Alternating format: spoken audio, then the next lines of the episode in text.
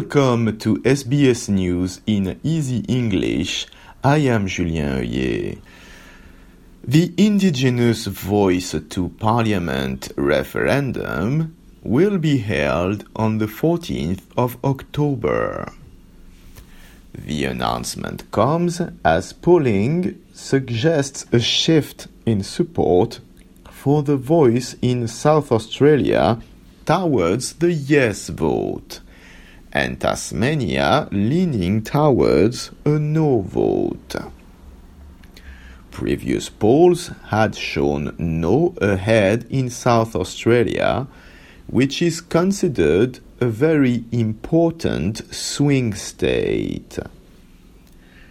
Prime Minister Anthony Albanese has encouraged voters to consider all the facts before making a decision.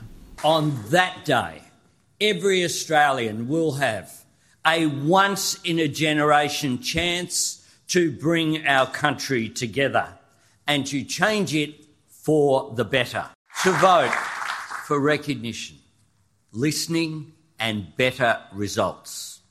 And I ask all Australians to vote yes. The government has announced new financial relief for young people who provide care to a family member. The Young Carer Bursary will offer almost 1,600 grants of up to $3,768 to assist young people with their educational costs and to support them with cost of living pressures. It aims to provide support for 12 25 years old who provide unpaid care to family members or friends facing disability, illness, injury, mental health, or old age. Australia's peak railway body has kicked off a campaign to recruit young workers in a bid to address a skills shortage in the industry. The Australasian Railway Association's Work in Rail campaign is designed to attract school graduates. After research showed workers under the age of 25 represented just 4% of the industry's workforce.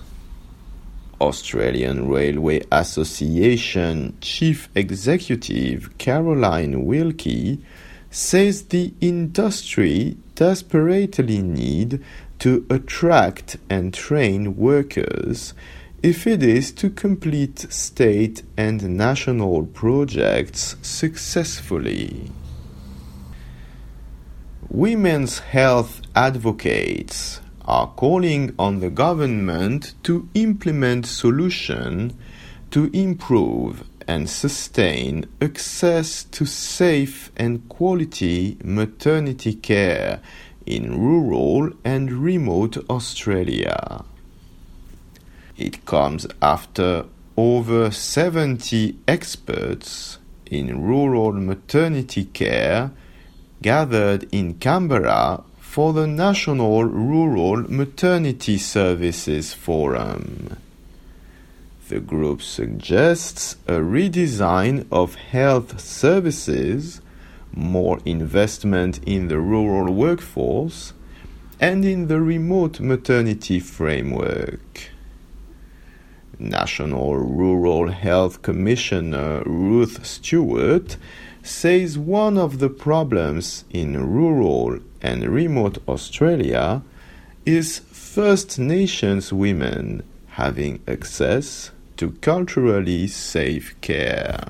We know that if um, care is not culturally safe, um, First Nations women are reluctant to seek um, care.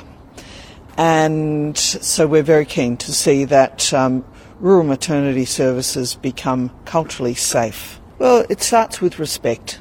Respect for Aboriginal and Torres Strait Islander culture and to take seriously our First Nations women's requests. I am Julien Oeuillet. This is SBS News in Easy English.